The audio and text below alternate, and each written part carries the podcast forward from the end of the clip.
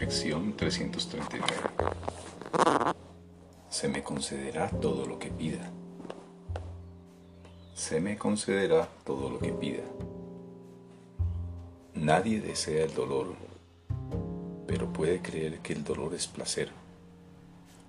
Nadie quiere eludir su felicidad, mas puede creer que la dicha es algo doloroso, amenazante y peligroso.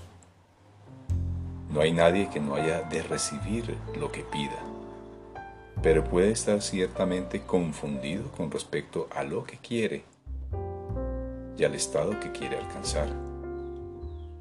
¿Qué podría pedir, pues, que al recibirlo aún lo siguiese deseando?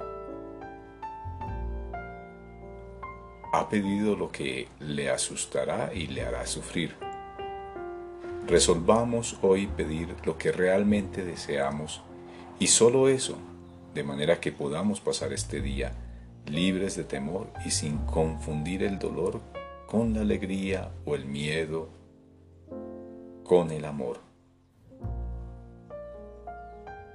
Padre, te ofrezco este día. Es un día en el que no haré nada por mi cuenta, sino que tan solo oiré tu voz en todo lo que haga. Y así te pediré únicamente lo que tú me ofreces y aceptaré únicamente los pensamientos que tú compartes conmigo.